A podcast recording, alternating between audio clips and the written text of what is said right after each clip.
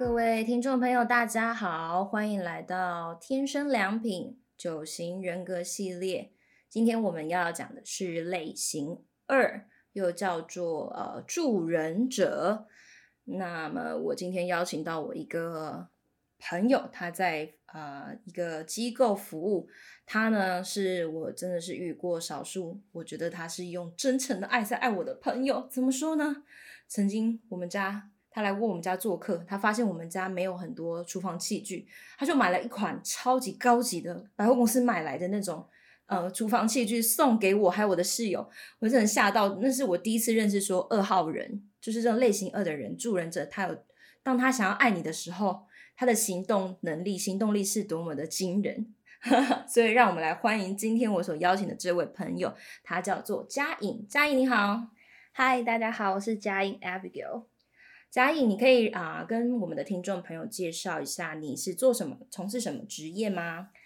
啊、呃，我现在是一位社工，然后专攻在药物滥用防治，就是俗称的毒品社工。毒品社工，你是针对青少年吗？对，我主要服务的是青少年和他们的家庭周遭环境。哦，我问你哦，你为什么会想要去做这个工作啊？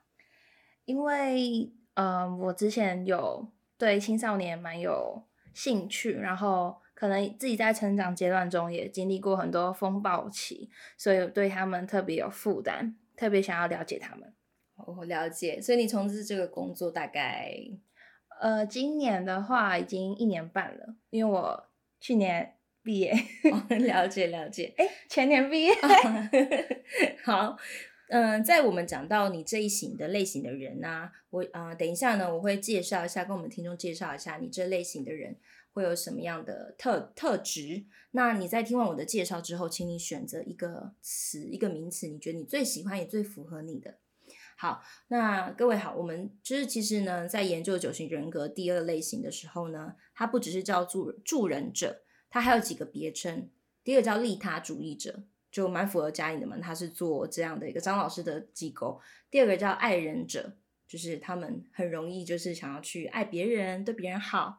第三个是照顾者，然后取悦者、促成者，甚至最后一个我们呃有一个词叫做特别的朋友。好，佳颖，你觉得在我以上介绍的这些别称当中，你最喜欢哪一个？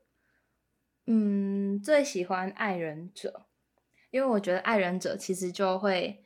包含他其他利他主义、照顾、取悦、促成跟特别的朋友这些元素。哦，爱人者，也就是说，你觉得当你你的幸福感是当你觉得你在爱别人的时候，爱朋友、爱你所喜欢的人的时候，那是你的幸福感来源吗？因为我很喜欢跟我所爱的人一起相处，在有精心时刻的时候，我可以感受到那份爱。我就可以照顾他，或者是说让他们很开心。你你你大概什么时候开始发现说，呃，你有这样的特质？应该从我幼稚园 就开始。怎么说？你我好像想像，就是你幼稚园那么小的佳颖，然后你在做什么？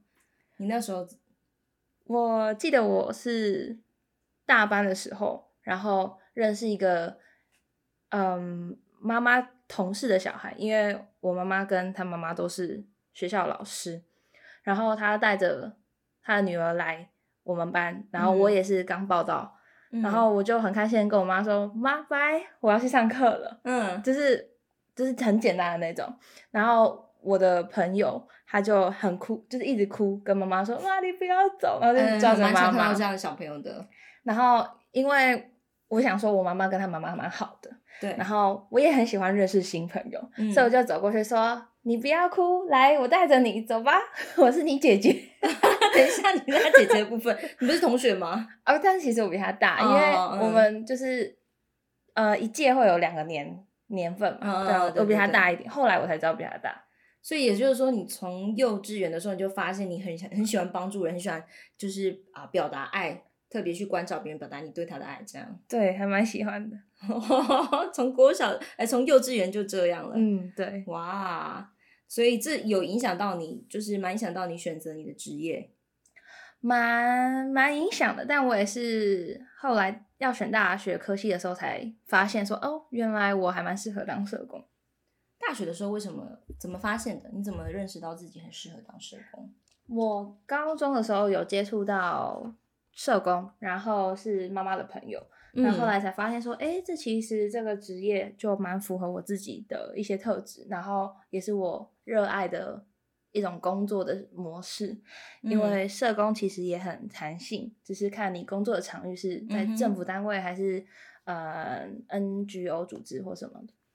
哇，但是蛮想问的诶，就是因为我知道你刚才有说嘛，就是你关心的是一些青少年，可能有一些毒品滥用的问题啦，还有一些什么样的问题？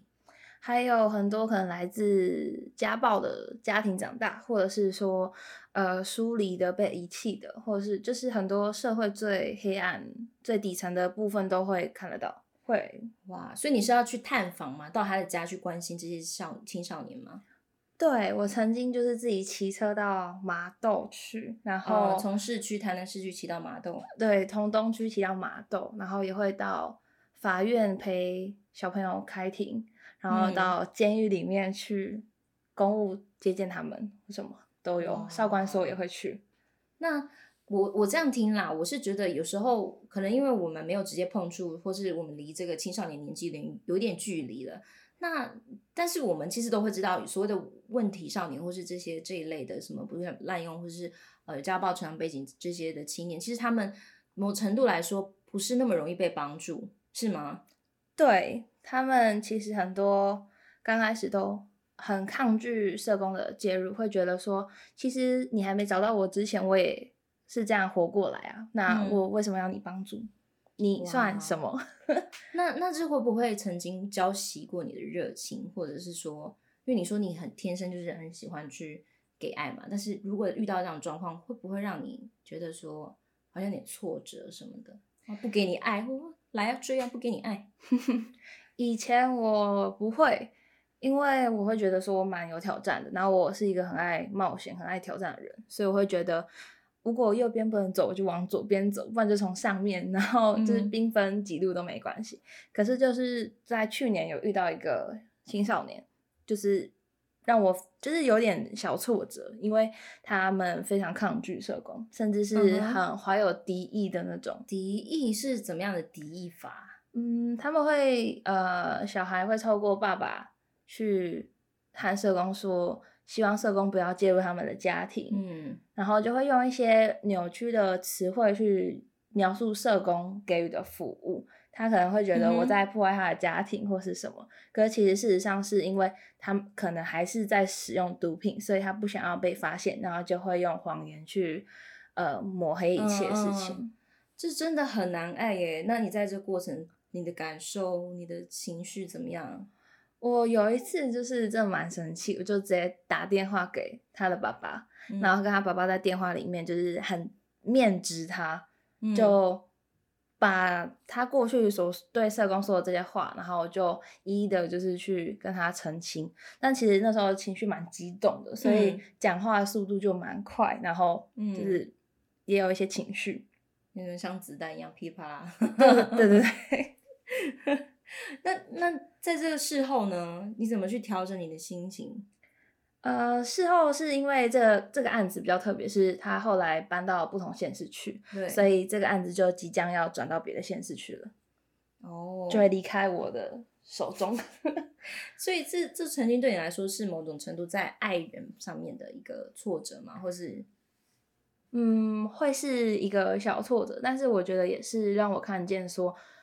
原来这样特质的人，我还没有办法完全的去爱他。我我可能已经尽我的能力去爱他，可是我发现我还是没有办法。也就是说，你发现即使你是天生有助人倾向，但是你仍然遇到一些有些人是有，你是发现自己有局限的。你的爱有时候可能有些人是真的特别很难，然后你的爱也有到一个极限，这样。对，就是没有办法再爱下去了，已经快崩解了。光是听你这个短短的描述啊，可以。好像就可以想象这背后经历了多少事，然后那个家庭跟那个你关心的、你关爱的小的小朋友，那个青少年是怎么样的对待，怎么样的回应你给的爱，嗯，哇，这真的非常的不容易。好，那其实呢，我们在讲研究九型的人格的时候啊，讲到助人者呢，也有一些词汇。那以呃，我我也是这样介绍过。然后，但是你可以也是告诉我们说，哪一个、哪一个或哪两个是很蛮符合你的，你可以跟我们听众分享。那呃，类类型二的人呢，就是他们特别，就是你们啊，特别是关心他人，而且很注重人际关系的类型哦。那有些词汇是特别在描述你们的。第一个是很大方，比如说像我，我认识你真的是很大方。呃，比如说你要买食物，你说啊，一，帮你一起买，或者是你会主动说啊，有什么需要帮忙的。然后第二个是热情。热情，我觉得在你的工作上可以看得到，因为如果没有热情，很难去关怀那些很难爱的那些青少年。嗯哼。那第三个的话是取悦众人，就是类型二的人很常因为重视人际关系，所以他们会就是在群体里面或在朋友当中，他们会很就是尽力的想要去让别人感到开开心幸福。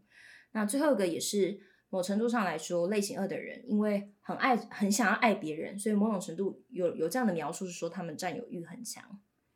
好，所以在我以上介绍的这些的形容的当中，你觉得哪哪些或者哪一个特别觉得，一直是我啊？嗯，我觉得应该是热情吧。就是我觉得很多朋友给我的回馈就是，哎，看到我就是很很很喜乐、很热情，然后很积极，嗯，就是。我只要走进这个群体，然后好像会让这个群体有有一些活泼，或者是就是有生命力在这个群体里面。嗯，有点像是说你很想要用心去照亮、温暖他人，就像个小、嗯、有被人说，哎，像个小太阳或者小灯光。哦，差不多，差不多。因为哎，我又来自屏东，怎么说？屏东的太阳很大哦，好好好，可以。所以你呃，有点像是你天生就是想想说，很喜欢去用你的热情去点燃别人，这样吗？嗯，对。那你的热情除了点燃别人，有没有包含说，呃，至少我知道你的热情不只是在人的上面了，你的热情也包含在呃做事情上面，是不是？或是学习新技能？哦，对，超喜欢学习东西。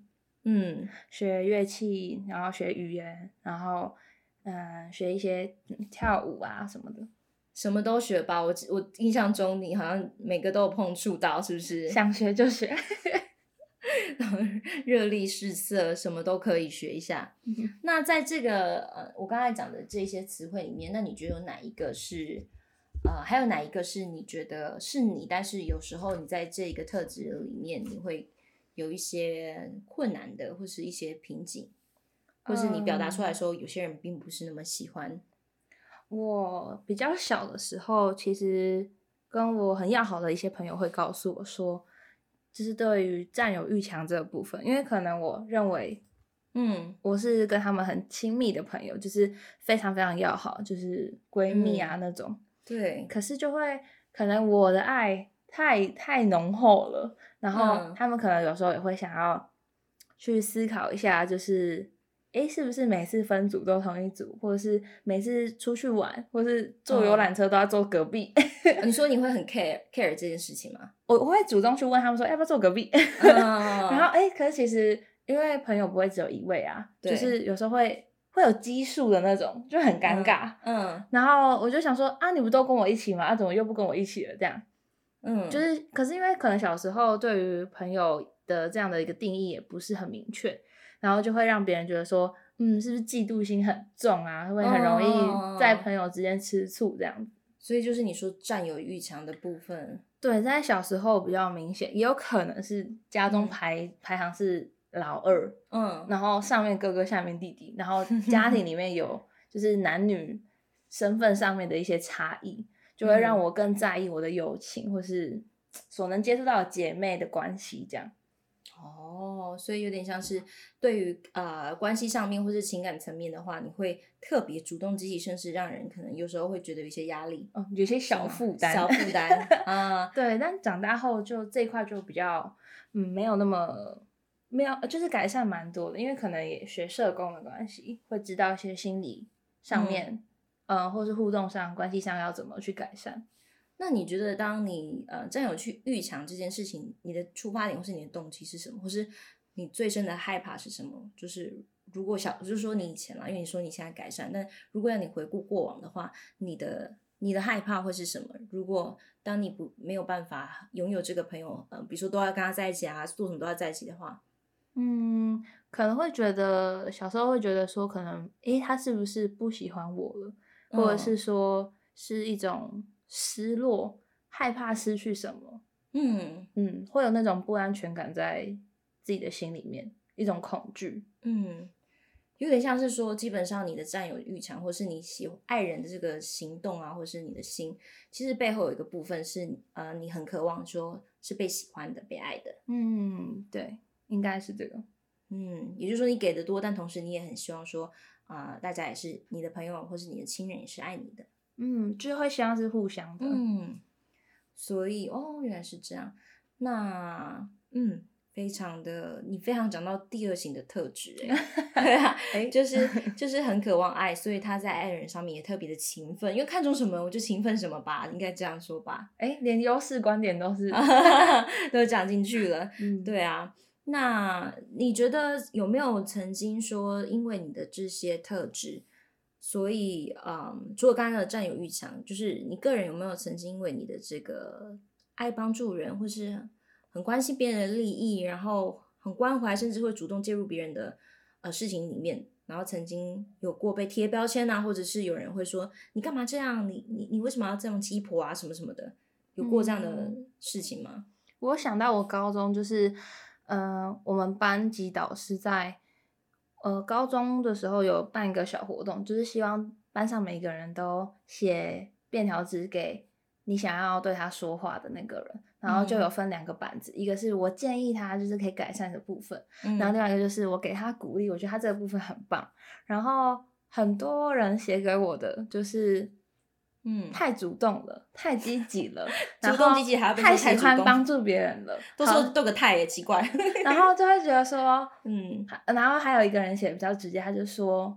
他又不是风纪股长，为什么要管这么多？他是不是想要抢功劳？然后我就哦，那个时候我就会觉得哇，很心碎吧？原来我被这样误解。所以你那时候什么感受？你的出发点是？出发点是，嗯，因为大家不太理那个风纪股长，然后 然后我又不想要班上秩序那么吵那么乱，因为我们那时候班级都会竞赛，每一周都有什么扫地的荣誉比赛还是秩序比赛。对。然后我想说班上就想要得奖，对，然后就。就会想要站起来 讲话，然后大家就会安静下来。可是，诶，有可能那时候风纪鼓掌就会觉得，明明我才是风纪股长，为什么你坐风纪股长位？嗯，有点说扭曲了你的本意，没人知道你的本意是为了你们班级要赢得那个荣誉竞赛。对啊，然后就哦，天哪，原来嗯是这样啊。那可是不过这个没有人知道，或是被误解的这个滋味，应该是挺不好受的吧？是不好受，但是会发现说，哎，那其实我也可以退而求其次，就是我可以私底下去建议风纪股长，可以改善怎么管理班级。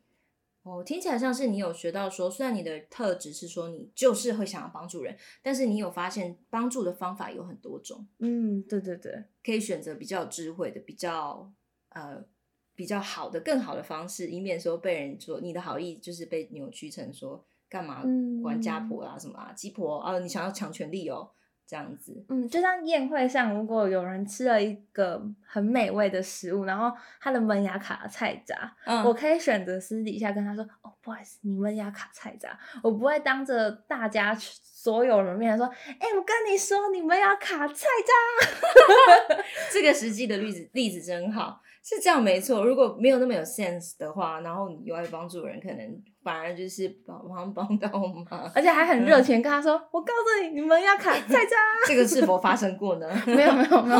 好，你举例而已是吧？对对对，嗯嗯嗯。那还有一个部分是我有是有看到一个一些资料说，先就是说，呃，二号人有的时候他可能太给予别人，然后忘记到照顾自己，因为他可能总是。比如说像我跟你相处啦，我几乎都听你讲别人的事啊。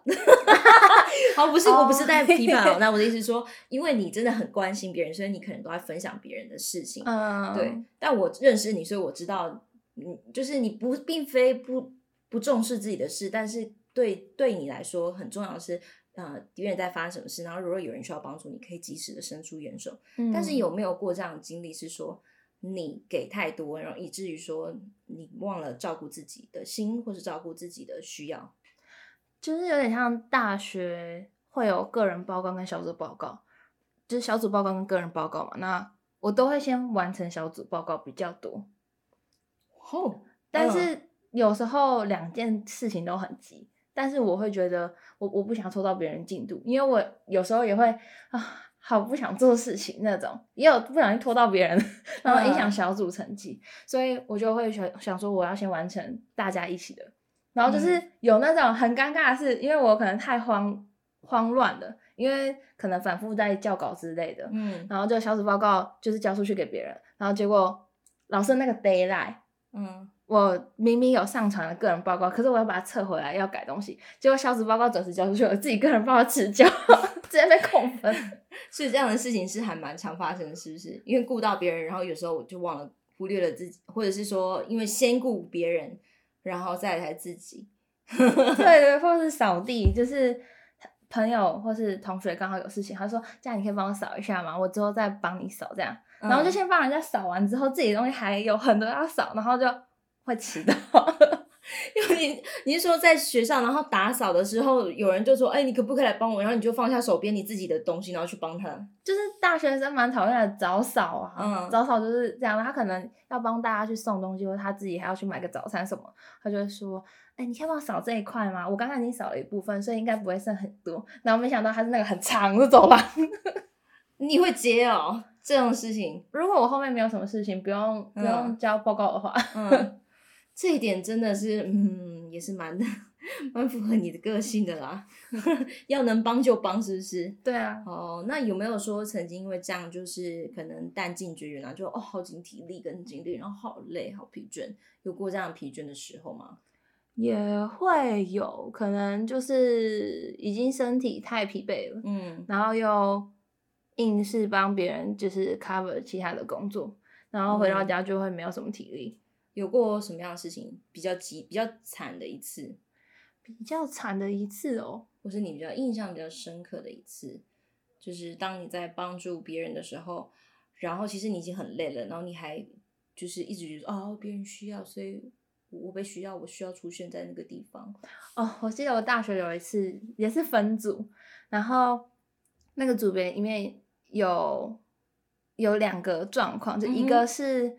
他那时候是某一个很热门的社团里面的干部，然后他就突然告诉我说：“哦，我们这次这个分组报告他，他他要去社考。嗯”然后我就想说：“哇，社考考试很重要，因为我那时候也不清楚他是社考这是什么简称。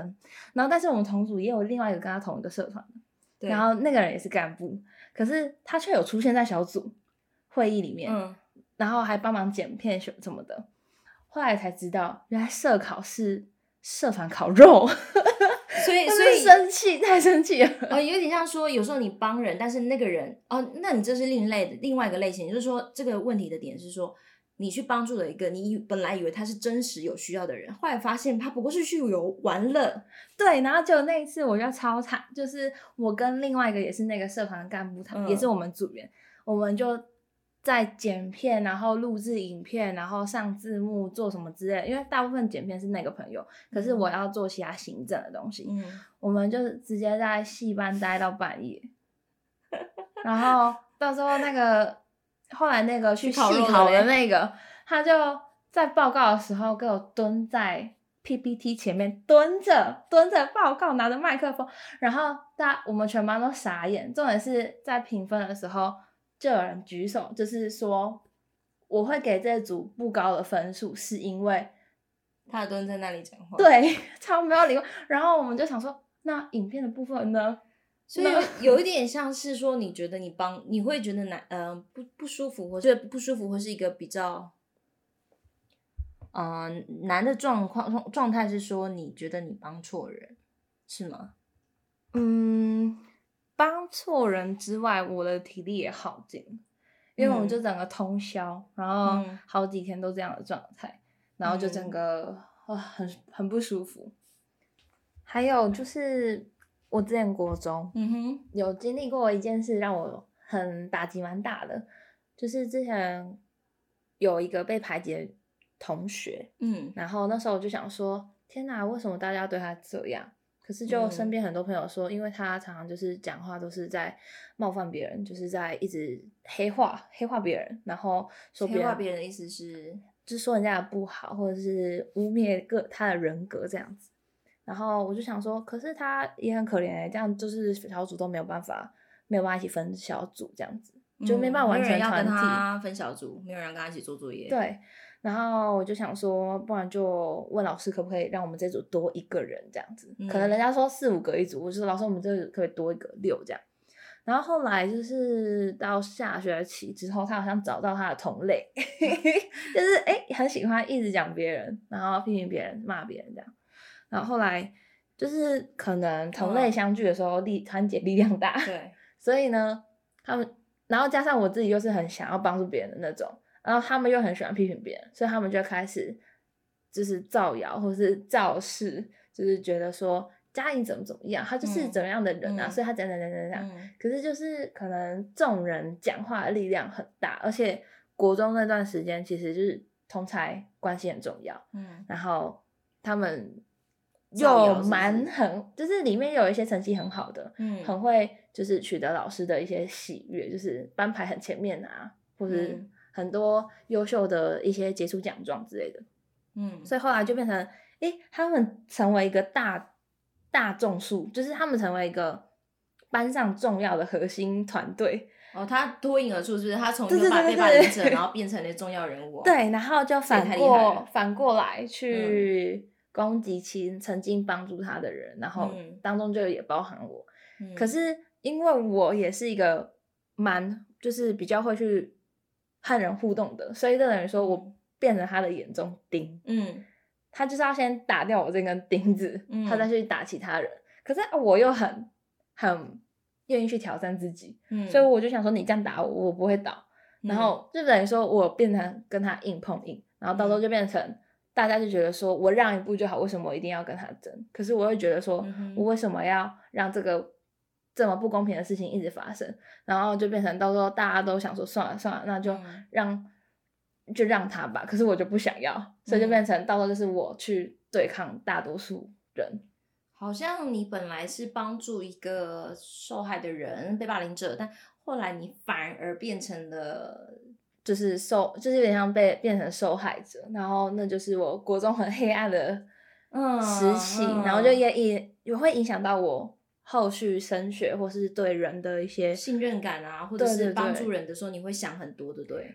但这也是引领我走入社工的一个蛮关键的点。嗯、怎么说？就是看见每个人在不好的状态里面，他们产生出的防卫，嗯，的方式不一样。嗯、有些人就是可以很能够接受你的帮助，有些人就是被帮助之后，嗯、他反而会来咬你一口。嗯，但就。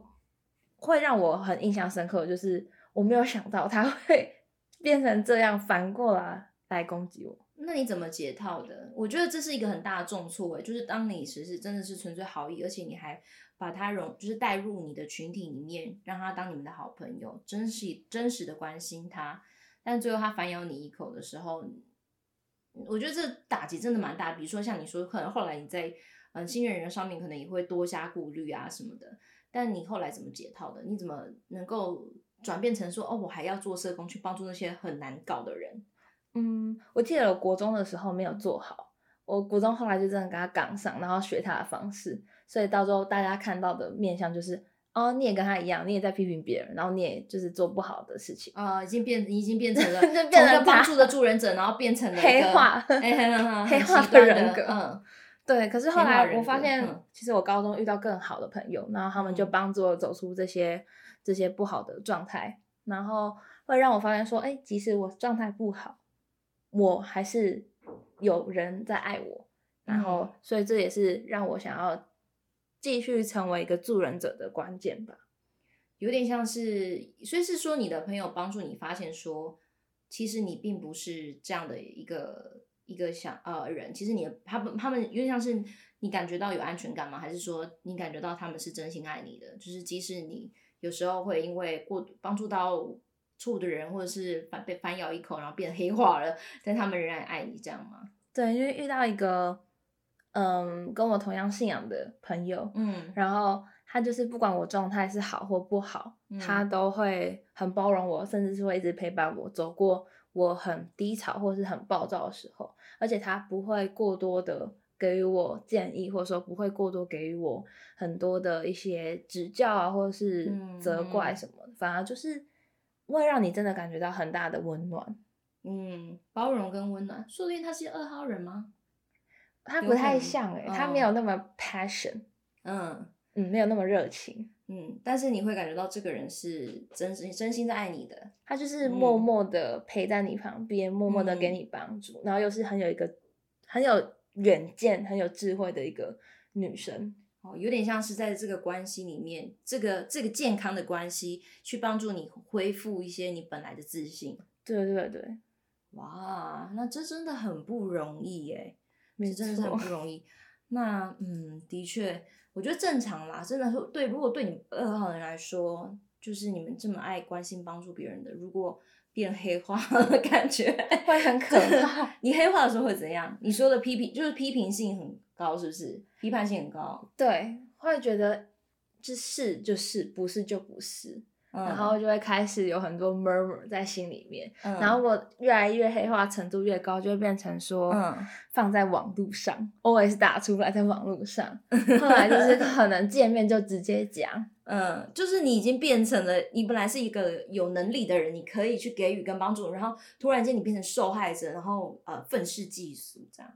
对，我原本可能是拿着那个盾牌，嗯，挡别人的子弹，嗯，然后到时候我可能就会默默掏出一把枪，散弹枪，就是你们现在不知道我的好心是什么，那我要就是复仇，是不是？让你们看看，看看，看看我多厉害，复仇者联盟。哦，原来是这个样子，那真的是蛮好的，因为你经过了这些事件。让你的人格特，然后让你去认识你自己的特质，然后也慢慢的去走向一个成熟的过程。那以现在的你来说，你觉得你就是在你的身上，你觉得你这样的人格特质目前到了什么样的一个阶段？或者是说你，呃，你有觉得当你怎么发挥你的人格特质的时候，你是比较有满足感、幸福感，你也是比较喜欢自己的？嗯，我以前就是以他的发展成绩来说。以前在不健康的里面，就是会觉得，嗯，我是比较理所当然的去压制别人，就是在第八、嗯、第八集这样子，因为可能太渴望去被、嗯、去去爱人，然后被爱，可是就是嗯有点可怕，有点像疯狂粉丝那种 概念，就是黑粉吗？黑粉哦，黑对对，差不多黑粉那种，嗯、就是如果已经黑化的我，嗯，但是在因为高中嘛，遇到很棒的朋友，然后有。同样的信仰，然后就会让我觉得，哎，我慢慢被治愈，就是重新恢复看我自己的特质，然后就是渐渐的有，嗯，就是再继续给予付出，然后就会在健康状态的第三级这样子。可是现在呢，第三级是什么？就是支持付出这样子，因为嗯，可能我想要做一些好事情，让别人看见我，哎，佳颖其实很棒，很愿意帮忙这样，但是。我现在在一个成长阶段，就是比较成熟的状态的话，就会比较像是在健康状态的第一集，就是会说，嗯，我会先去培养我自己，嗯，怎么去爱人，然后会让他们知道说，嗯，我不是要你给予我什么回报，而是这就是我想要给你的爱，哦，但我不会让人家就是窒息的爱这样，就想说我爱你，你就需要。也来爱我，你必须照我的方式。那好像恐怖情人不会，就就不会这样。安眠书店吗？你有看过吗？哎，还没有。哎，他会不会是不知道？哎，但安眠书店就是那个男主角，他爱的每一个人都要，他最后都把他们杀掉。哦，没有啦，好可好可怕！哎，没有看过这本书。好，然后呢，它是一个影集，然后呢，所以就变成说，你先你可以确定说，你给予的跟爱别人的动机是比较纯粹的。不在乎对方的回应，对所以你也就避免掉那些 黑化的的可能性，是不是？减少黑化的可能性。对啊，就是我不会说，我把这个东西给你，你就一定要接受，或者是、嗯、所以因为我给你，所以你要给我。哦，你要回报我，就是爱是只是白白的给予，而不是要等求回报的。对，就是是一个很纯粹的爱，只是你会不会想要接受，然后你会想要接受什么样程度的爱，嗯，我都不会去决定你一定要怎么样，嗯、但是我会让你感受到说，哎，其实我是爱你的，嗯，对，这个为什么你会有这样改变？你是因在这样的一个状态里面，你是有觉得比以前黑化那个更好的，是有什么更好的就就是结果吗？你这样选择跟你以前选择黑化，因为我也有遇过，就是角色互换变成、嗯。我是遇到一个比我更有 爱的人，对，比我更有爱的人，然后那个爱是 让我很有负担的。嗯，他可能就会突然冲过来抱你，然后，因为我在肢体上，我我我不是能够接受那么嗯突然，可能我们还没有到我认知的很熟，嗯，他就突然抱你，然后突然就说我好爱你哦这样，然后就是这只是一个比较嗯明显的例子，但是可能还有他其他的一些方式。就是会突然就说，嗯、我就是要跟你同一组，我就是一定要跟你同一组，然后我不能不跟你同一组，哎、嗯，我不能对不要跟你，呃，对，一样，步步嘛，嗯、然后我觉得啊，天哪，好有压力哦，然后嗯，可能看到他在这里，我就不太想要踏入这里，这已经到一种不能接相见的一个程度了，蛮严重的。对，可是你可以感受到他是好的人。只是太太有负担了，然后我就想说，我、哦、不会，我以前国高中的 让人家的感觉是这样吧？哦，原来自省的发现点就是在这里、啊、一个反思。嗯，可是哎，我想说，我好像我自己程度没有那么夸张，但是我觉得就哎，蛮蛮就是看透过他看到我自己，嗯、好像就是让人家觉得有负担的状态。嗯，啊，也是因为这样，所以我就选择说，哎，我要改变。嗯，所以就会让我自己在一个转变，嗯，给予爱跟让别人感受到爱不一样的，就是一个改变的开始，转化了，对，羽化，羽化，没有了。这听起来真的蛮不容易的。你刚才讲那些都蛮精彩的，但我就觉得说还不容易，因为你必须去反思，而且有有某种程度是你得承认说，你得有一个勇气承认说，其实我很长，我给爱的动机是因为我。我想要回报，嗯，其实我是害怕不被爱的。我觉得你刚才讲的这个这些讯背后的讯息里面，我可以看得出来，你是一个蛮谦卑且愿意自省的人。嗯、不然你可能会觉得说，我的爱就是给你的、啊，我这样帮助你，你为什么不接受呢？嗯，这也不领情的。对，这也是我所。嗯喜欢社工的特质是这样，因为社工需要常常写记录，常常写报告，常常写很多反思或是什么的，就可以帮助你发现自己在帮助人的时候，怎么样可以给予最恰当、最适合他人这个人的帮助。对，然后我们还要尊重这个青少年，嗯、我们会称他是个案或案主，嗯、我们要尊重案主自觉，他自己决定，然后我们社工不能告诉他你要怎么做。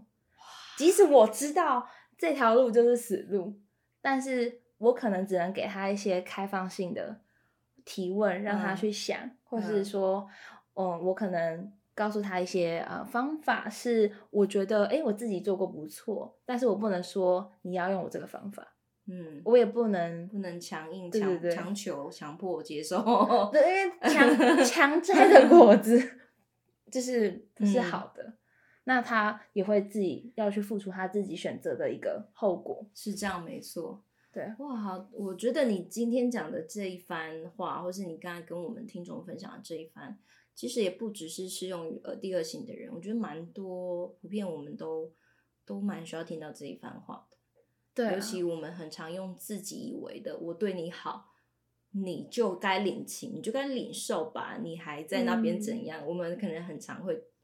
就是以自我中心的看法的时候，很常就会觉得我这么做是对的啊，然后有问题是对方的问题，却没有去想到自己的方式是否需要调整。嗯，因为我觉得可能听众在听这样我的分享，可能也可以去想一下，是不是自己在家庭里面曾经有感受到这种 哦，我父母对我的爱。这不是我可以接受的，然后 或者是在学校里面，就是老师给予我过多的期待，嗯、他觉得我就是一个品学兼优，班排第十名，哦，好高哦，你就是应该下一次你的目标就是九十五分，嗯、然后其他人九十分没关系，但你就是要九十五，就是我觉得可以透过有控制的爱，对。听起来听起来就已经变成是说，好像是说到二型人如果不是一个很健康的，或是在一个比较。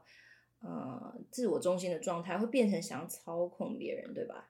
对，那如果是操控别人的父母，就会变成俗称的直升机父母。嗯，对，然后可能就变成虎妈、虎爸这种。嗯嗯，我就是要你怎么做，你没有达到，就是因为你怎么怎么样，就会研发出这种黑化的人格。了解，有点像是硬要，就是你必须照我所我所说的，我所给的方式，我所给予的资源。就是不好听的名词叫控制狂。对对对对对啊，所以有点像是你过去曾经也是某种程度也是有这样的倾向，但是你不断的去调整自己，让自己可以成为给别人开放性跟自由选择、尊重别人的选择的人。对对对，哇，这真的非常不容易。我觉得你真的是蛮感谢你今天还你有来到我们当中去分享，然后包括你的经营的你的求学历程啊，还有包含到说你在社工里面所做的、所经历到的，这都是蛮可贵的。嗯、对我呃，对我这样这样子听来说，因为不，我觉得真的是不只是你这类型的，就是所有类型都。都需要听一下，我觉得每 就是每个人都需要，对，都会有这样的状况跟问题。不过今天今天透过你的分享，可以更更让大家去思想这个部分。嗯，好，那在最后呢，我想要问的是说，呃，在今天的这个谈话里面，九型人格或是我们的谈话，是否有在哪些地方有帮助到你呢？我觉得是更多认识自己，然后也看见自己内心。里面发生的状态是什么？嗯，然后蛮想对也是第二型人格的人加油喊话一下，就是不要给予过多的压力在自己给予的爱里面，因为大家感受到你的爱，只要你的爱是够真诚的，没错，他们真的可以知道你是爱他们的。然后不要让自己处于一个为什么都没有人来爱我，像我爱他们这样，嗯，因为其实。每个人给予的爱不一样，嗯，然后他们其实也可能也在爱你，只是你可能太过于 focus 自己的爱，没有去注意到，诶，他们其实已经散发出他们的爱来爱你。哇，这番智慧之言。啊 谢谢你，不会，非常谢谢我们的社工，我们实习社工佳颖今天啊、呃、一下班就来跟我们一起录这样的一个节目。我不是实习社工，我只是哦还没考上社工师执照的社工员。好，社工员，对对对，蛮感谢你的，今谢谢你今天跟我们这样精彩的分享。好，所以最后啊、呃，各位听众朋友。如果你的身边刚好有第二类型的人，是这样的助人者，或者是你本身就刚好是助人者，想要鼓励你们说，就如同佳颖讲的，透过这样的一个九型人格的工具，你可以更认识自己的优点，对自己更有自信，那同时也是放宽，呃，对自己更宽容一点。有时候你爱别人，让别人没有照你期待的方式回应你的时候。你也可以有一种自信，是没有关系，因为我给爱是不求回报的。那我相信这样对你啊、呃，对呃第二型人来说也是更自由、更快乐的。所以感谢今天所有的观众来收听我们的节目啊呃，呃，今天的天生良品九型人格呃类型二助人者的这样的一个呃节目就到此结束，我们下一期见，拜拜。拜拜。